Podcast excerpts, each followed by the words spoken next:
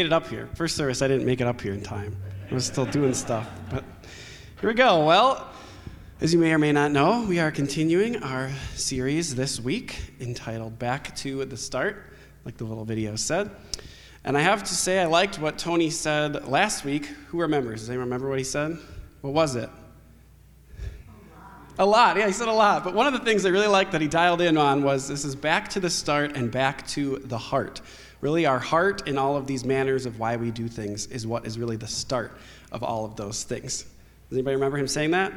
Yeah, back to the start, back to the heart.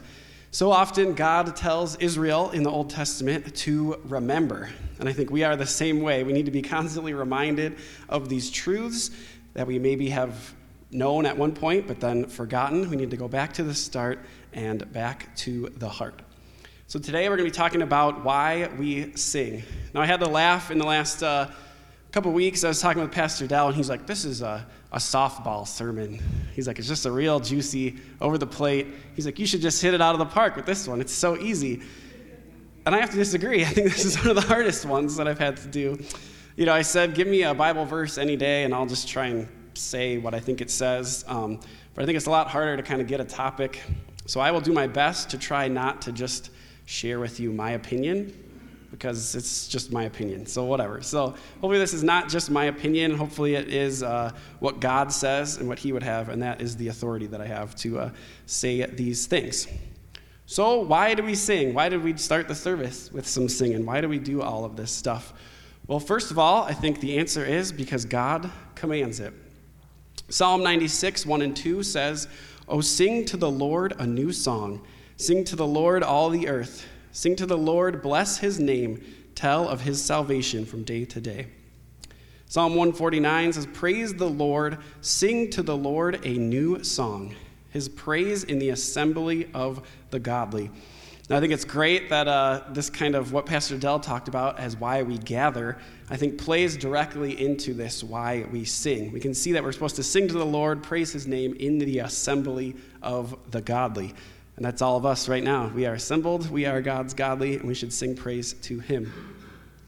Ephesians 5:19 says speaking to one another with psalms, hymns, and songs from the Spirit, sing and make music from your heart to the Lord Colossians 3:16 says let the message of Christ dwell among you richly as you teach and admonish one another with all wisdom through psalms, hymns and songs from the Spirit singing to God with gratitude in your hearts. So, there you go, the end. We should do it because God says so, right? Right. Yeah. Exactly. I think the same way when I was a kid, you know, I'd be like, why do I have to go to school? And my mom would say, because I said so. Or I'd be, why do I have to do this? Because I said so. I think a lot of times that because he says so doesn't really uh, convince us very well. Although, if we were going to listen to anyone because he says so, I think God should be the one that we should listen to. Amen? Amen. Let us pray. God, I pray that you would just uh, ultimately be the one that speaks forth through my mouth. That this would not be uh, my own words, God, but that I would just be your mouthpiece to say your truths. I pray, God, that you would help us to have a realization of what you have done for us through your Son, Jesus Christ, that we would be so in tune with that grace, God, that we would trust you and that we would do what you say. We would recognize that it is good for us. So I pray, God, that you would give us open hearts and ears and minds, that you could fill us all up with your word and your truth, realign the way we see things to be the way that you see things. And in Jesus' name we pray. Amen. Amen. So, preparing for this sermon, I thought that there's probably two camps of people here, which is those of you that really like to sing and those of you that don't really like to sing at all. Now, it might be easy to think that I'm the most qualified somehow to give this sermon on why we sing, because I'm the one who's usually up here every week singing the loudest and the director of worship. But I don't think that qualifies me any more than if I didn't like to sing at all. Now, I think it's funny how probably it takes more commitment and trust to God if it's something that we don't want to do anyways. So I really like to sing. If God didn't command us to sing, if we weren't doing worship, any of these things, I would sing anyways, which means it's way easier for me to do it for my own desire or will rather than because God wants us to or to his worship. So I would just say it means a lot more, I think, if singing is not your uh, forte or something you would ever normally do to sing for God. Just like if there are things that I would never want to do on my own will, but that I do those for God. I think that's more uh, pleasing to him. So, why do we sing? What is the point? Well, to answer to this first question, let's look at some of the reasons uh, why God wants us to sing. So, first up, I think it is to encourage one another. Now, I just want to ask did anyone feel encouraged here this morning as we sang the worship set? We got some of them. Yeah. So, there you go, the end. That's the reason. I think it's amazing to me just the encouragement it is to gather together and to lift God praise up in one voice and unity to Him. Now, I know those of us up here are a lot of times in the thick of it. So we get here earlier trying to do stuff. You know, there's cables that don't work, computers that need restarting.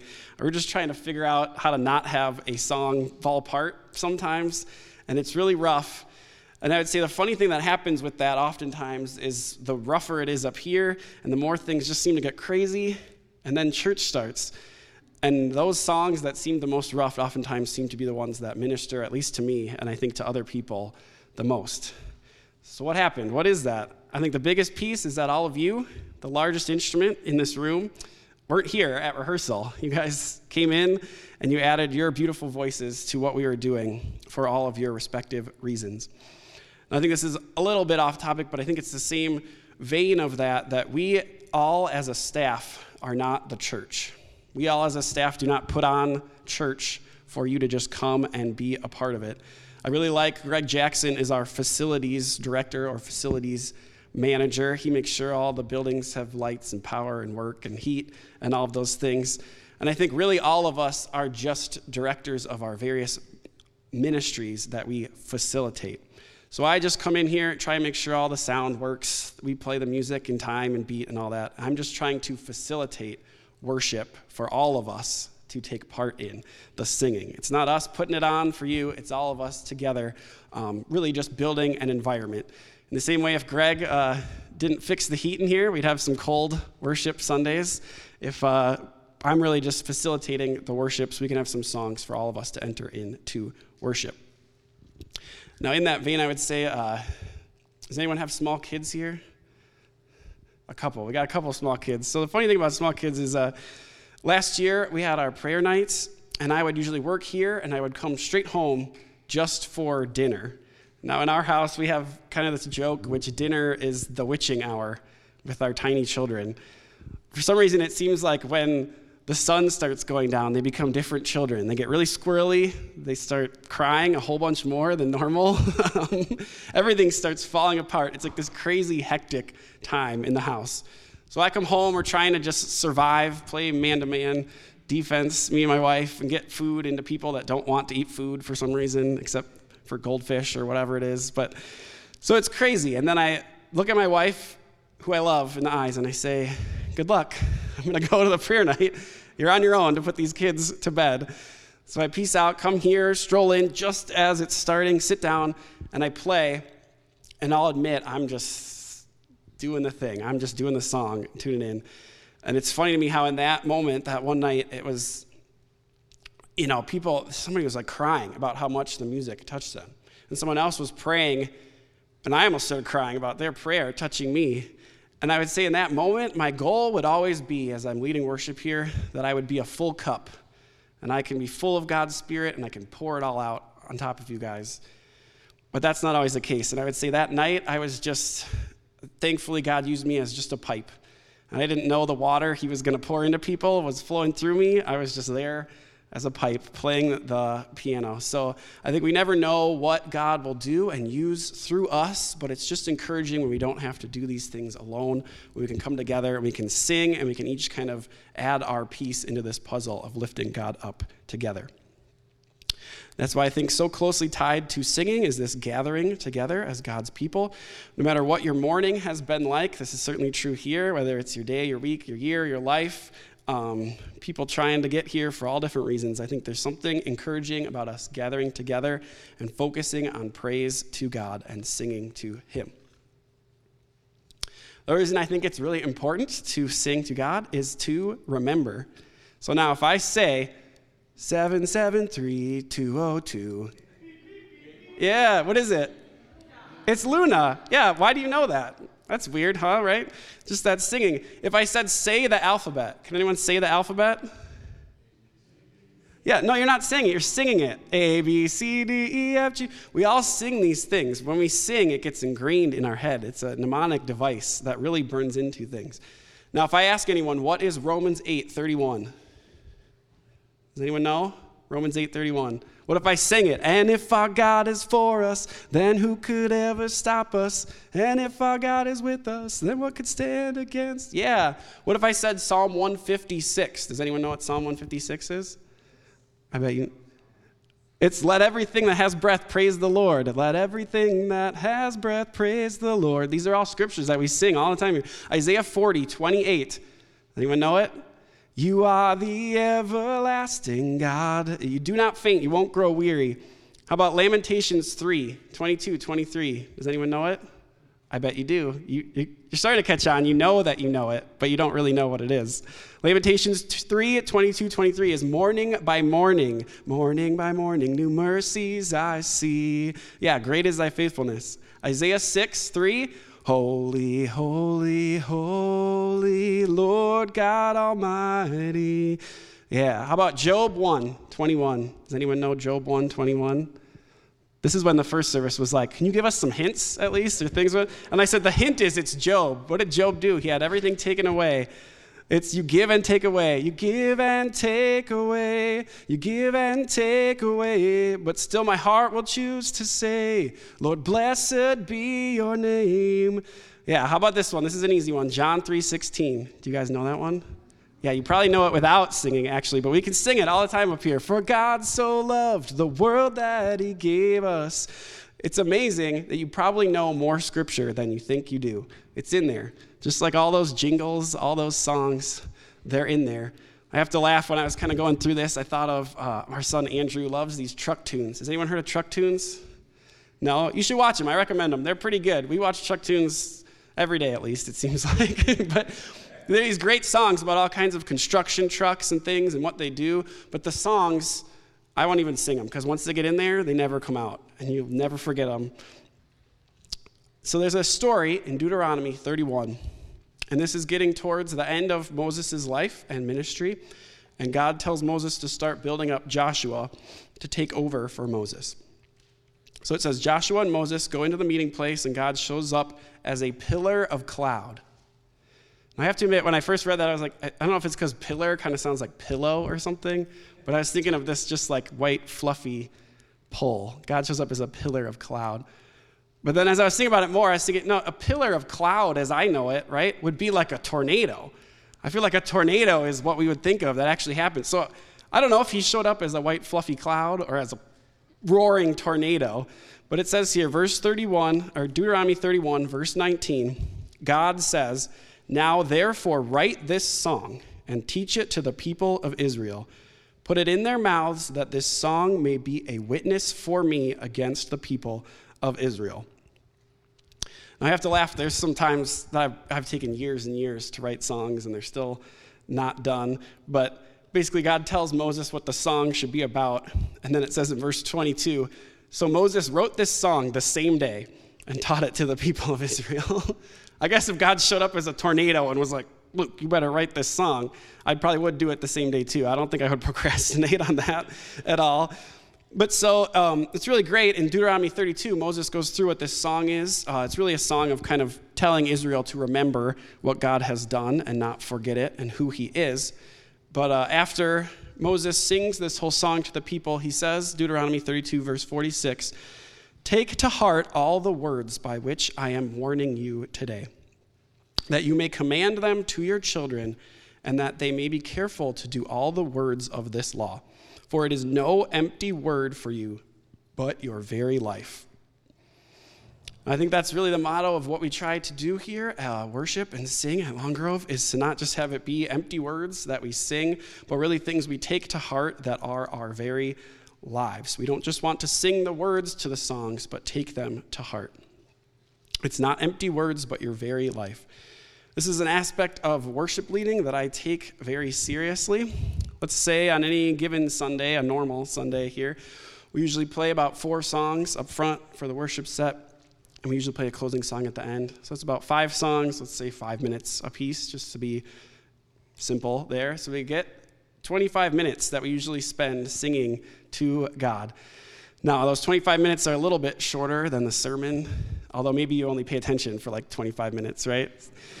So I think that just tells you the importance that we put on worship and singing because it takes up as much time as we do preaching God's word. Now, I don't want to minimize preaching God's word at all, but I think in one sense, it's easy for preaching to be do what I say. This is what I'm saying right now. Just do it. Do what I say. I think singing has the potential to be more of a do what I do. Now, the problem is if we just sing empty words and don't take them to heart, then that singing can just be sing what I say, and it's not really what we do. But I think when we sing from a place of singing solid, encouraging Bible truths that God has laid on our heart, then it really is a this is what God has done, this is what I am doing. I am singing and praising God. And it's not just a do what I say, it's a sing what I do. Now, I don't want us as a church to just say, do these things, say, walk the straight and narrow path. But then what we sing is, I'm on the highway to hell. I think it's so easy for us to fall into that. Yes, this is what I know, this is what I'll say, but the way I live is something completely different. Now, it's always kind of a, I don't want to say a rub. I don't, it's just something I kind of take note of. But there are often times as a worship team that we're rehearsing, either on Thursday or Sunday morning or something, and we'll finish a song and it'll end up going right into something else, either. Uh, trying to think now, but you know, some ACDC, some Led Zeppelin song. Gary will kick us off into some song, and it seems like the amount of fun that we start having just gets a lot more, right? We start having fun instead of doing this worship. And I think it to me, it's, it's, a, it's a rub in a way where I'm like, I don't want worship to be less fun. I think that leading worship for God's people and singing is very important, which means I think when something is important, it naturally becomes a little more serious. But I hope, in one sense, that the important responsibility we have to sing and worship God doesn't make it less fun. I think there are times we can view a lot of things in Christianity this way, where rules or things make it less fun. And I had this thought on this this morning where my brother in law has kind of just started getting into uh, racing, automobile racing. So he does spec Miata. Does anyone know what spec Miata racing is? Yeah. So they take a Mazda Miata, and you're not allowed to do anything to it to make it like better or faster. So they can't change stuff, the engine or this or that or whatever. But what they do is they completely strip the entire car and they build in a full harness, a roll cage, all kinds of other safety stuff. You wear a helmet, a neck brace, the whole deal, fire suit. Now, it's funny to me, I would say it'd be easy to think all that stuff makes racing less fun. But I would say it's probably less fun to race without any of that safety stuff in place. It certainly would be probably after the first time that you did it. so the, just like the safety stuff, just like the helmet, the fire suit, the uh, roll cage doesn't make racing less fun. I think the responsibility that we have towards music, towards Christianity, towards all these rules, as you would call them, don't make life less fun. It makes it more fun, honestly. I think it's hard for me uh, sometimes to appreciate that, where you just feel like, okay, here's the serious thing, here's the more fun and whatnot. But I think God really has what is more fun for us in mind. He has our best interests in mind when he's doing things. I remember when I graduated from college, one of my kind of big hangups was this I'll, I'll surrender most of my life to God. Not all of my life, but just like most of it. But I had this fear that if I surrendered all of my life, God would tell me to pack up and ship me off to some country and I'd be a missionary or something like that. But really, my fear was my pride that if I gave God my life, it was going to be worse somehow, that I could rule my own life better than he could. So I wasn't going to say, God, I surrender everything to you because then you're going to like make my life worse. But really, nothing could be further from the truth. He has our best interests in mind. He wants for it. And sometimes I can't understand how pain, how suffering, how these things would make my life better. But ultimately, I think that's a trust to know that God is smarter than me. He knows these things more than I do, and that life is really better and more fun in the end when we follow his rules, so to speak. But really, it's not about his rules, it's about relationship and love to him. Which I think is the main, this is my main point that I want to dial in on here with this why we sing. And I think it is to declare the gospel, the good news of Jesus. Do we have any fans of The Office in here? Does anyone like The Office? I like The Office. There's an Office episode where uh, Steve Carell, Michael Scott, the boss, he's having money problems. So he's talking to his friend uh, Oscar, and he says, I really don't see a way that you can get out of these money problems unless you declare bankruptcy. So he walks out into the office and he just says, I declare bankruptcy.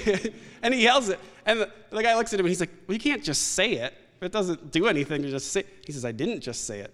I declared it. I declared bankruptcy. I think in a way there are times maybe we just say what we are singing, but we really want to declare it with our whole hearts and actually make a point of doing that. Now, I'm going to pick on some of you guys that don't usually like to sing, because I bet if you come in here and you mumble, there are times that you sing. And I know there are people that probably come in here and they say, oh, praise God, praise God. But then if you're at a wedding and Sweet Caroline comes on, I guarantee you, Sweet Caroline, and you all join in, ba, ba, ba. You go for it. You go for it with all your heart and mind. I think it's the same way if we're at a baseball game, you got that seventh inning, right? You stand up and you sing. No one's thinking, well, this key isn't very good for me, or this song has kind of been overdone, or I have a bad singing voice. No, you all sing it out, seventh inning, take me out to the ball game, right? Have a great time. I think it's the same way if baseball's not your thing, if you're into soccer. I love how they all they get so into it. They're like, ole, ole, ole, ole. With all their heart, they're leaving everything out there. There's nothing holding back in uh, worship, so to speak, and singing with that. Now, maybe that's just the alcohol in those situations, or maybe it isn't. I don't think it's any accident that first uh, little part that I read earlier of Ephesians is Ephesians 5 18 and 19. Verse 18 starts Do not get drunk on wine, which leads to debauchery. Instead, be filled with the Spirit, speaking to one another with psalms, hymns, and songs from the Spirit. Sing and make music from your heart to the Lord. I don't think there's any accident there that he basically says, Don't get drunk on wine, but be filled with the Spirit. I think, in one sense, to anyone looking on the outside, sometimes those things look the same. Being drunk and having kind of a, a little bit looser, maybe a little more uh, with our things, but instead of that being alcohol, because what is that? We should have that for God and His Spirit and what He's done for us, and have some exuberance when we sing. I love this story in uh, Acts 2. This is Acts 2 13 and 14. It says, The Holy Spirit comes down at Pentecost and uh, all of the believers and disciples and people they're speaking in tongues. And it says, People watching from the outside, in verse 13, they say, Some, however, made fun of them and said, They have had too much wine. So they observed these Christians worshiping and they said, Well, they've just had too much wine. And Peter addresses the crowd and he says, He stood up to 11, raised his voice, and addressed the crowd and said, Fellow Jews and all of you who live in Jerusalem, let me explain this to you and listen carefully to what I have to say. So he wasn't drunk, he was completely sober. And what he basically then says is, We're not drunk. It's only nine in the morning. We are drunk on Jesus and his good news and what he is doing. I think it's amazing that it looks the same somehow. That exuberance that you would sing Sweet Caroline at a wedding with maybe a few drinks is what they would have on a Sunday morning, singing praise for what Jesus Christ has done to them. Now, I think it's funny. Has anyone ever had someone uh, like recommend a movie to them? Yeah. Have you ever had anyone recommend a movie to you and it's kind of like lackluster? Like they're just like, oh yeah, I saw this movie the other week. And you're like, yeah, is it good? Should I watch it? And they're like, yeah, it's okay. I've never watched one of those movies that anyone has said that about because I'm like, why would I bother in a way? We want, I don't want to see some movie that someone saw that was okay last week. I want to see the best movie you've ever seen and where your passion says, no, you got to see this movie. It's amazing. I think that enthusiasm is contagious. We would say, yeah, I got to see this movie, or otherwise I'm missing out. I think for those of us that call Jesus Christ Lord, who recognize that we were dead, but Christ came and paid for our sin, died our death, rose from the dead, conquering death once and for all for us, we have experienced the greatest thing to ever have happened. It should be the best movie we've ever seen, and our enthusiasm for Christ should be so contagious it should be the greatest comeback in sports. It should be the most amazing thing that gives us passion when we talk about it. Now, I could give a whole other sermon on King David and how he worshiped, so buckle up for that. We're going to be here a while. Yeah, no, I was just going to mention it. But there are so many amazing stories in the Bible of how David worshiped and his passion for God. But there's one in 2 Samuel where David danced so hard in praise to God that his clothes literally fell off. Now, I don't, I don't know why I didn't see any of you this morning during our worship dance so hard that his clothes fell off. But I think it's there's one main takeaway that I can take away from this story, and that is that David was not afraid to look foolish in front of other people in worship to his God. Now it says in that story that Michelle says to David how it's shameful and disgraceful that his worship would basically reveal himself and all this. And he has this response that is, My worship is not for other people. It is not for men to see. My worship is for God and God alone. Amen. Now, what if on a Sunday we sang and praised God so fervently that anyone looking on would almost laugh and say we were drunk? But like Peter, we would be completely sober and could directly tell them that it's not alcohol, it's Jesus Christ. If God has saved your soul, don't be afraid of what other people think about your worship. Don't keep your hands in your pockets because people will think you're weird if you raise your hands. But also, don't raise your hands and dance because you think people will think you worship because you're flailing about or your clothes are coming off. I think the important key of that story is that it is for and to God alone. That is why we sing, that is why we worship. Either way, if you're worried about what people think, if you're either too joyful or not joyful enough, you're worried about it for the wrong reasons. I'm worried about what people think either way, and I should not think about what people think. I should be thinking about what God thinks. Amen. Now, as longer and longer that I do this, um, this is kind of my I don't want to say life verse. It's like the opposite of a life verse, like the verse that you're like afraid of. This is Matthew 15, 8. It says, These people honor me with their lips, but their hearts are far from me. Now, as the, like I said, the longer I do this, it seems like the more I flap my lips up here for God, the more I worry that my heart is far from Him.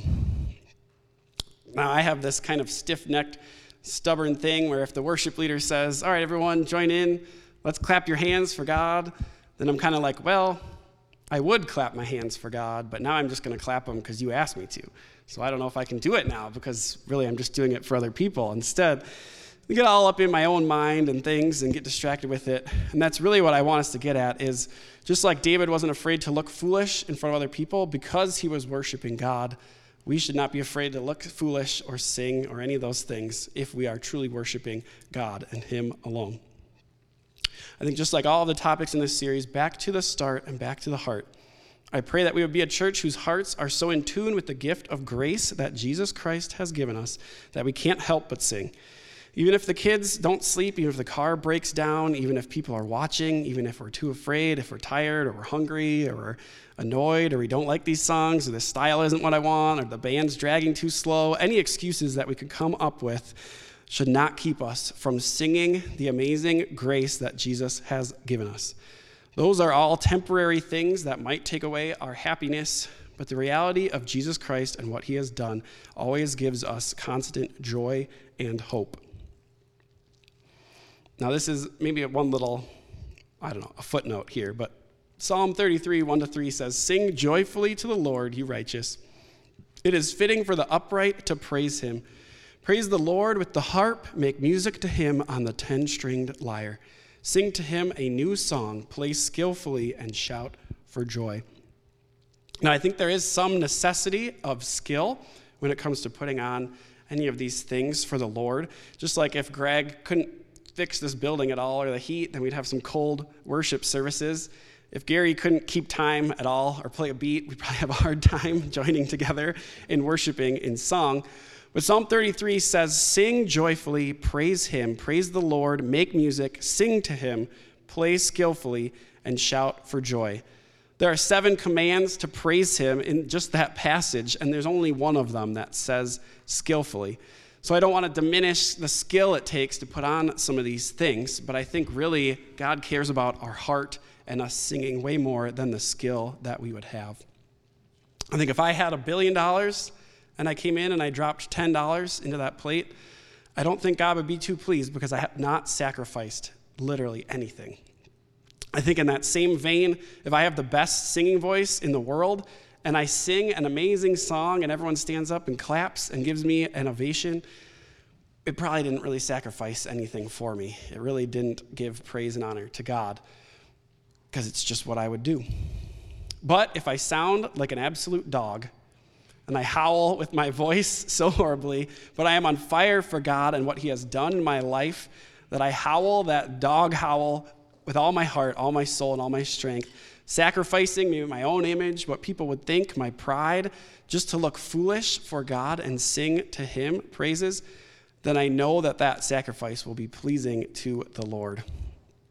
There's no shortage of examples of ways that God has looked foolish for us in the Bible. One of my favorite is uh, the story of the prodigal son, where when the son comes back, the father hikes up his pants and runs out to meet him which, especially in that culture and all those things, that was a big no no. Grown men did not just hike around with their legs showing.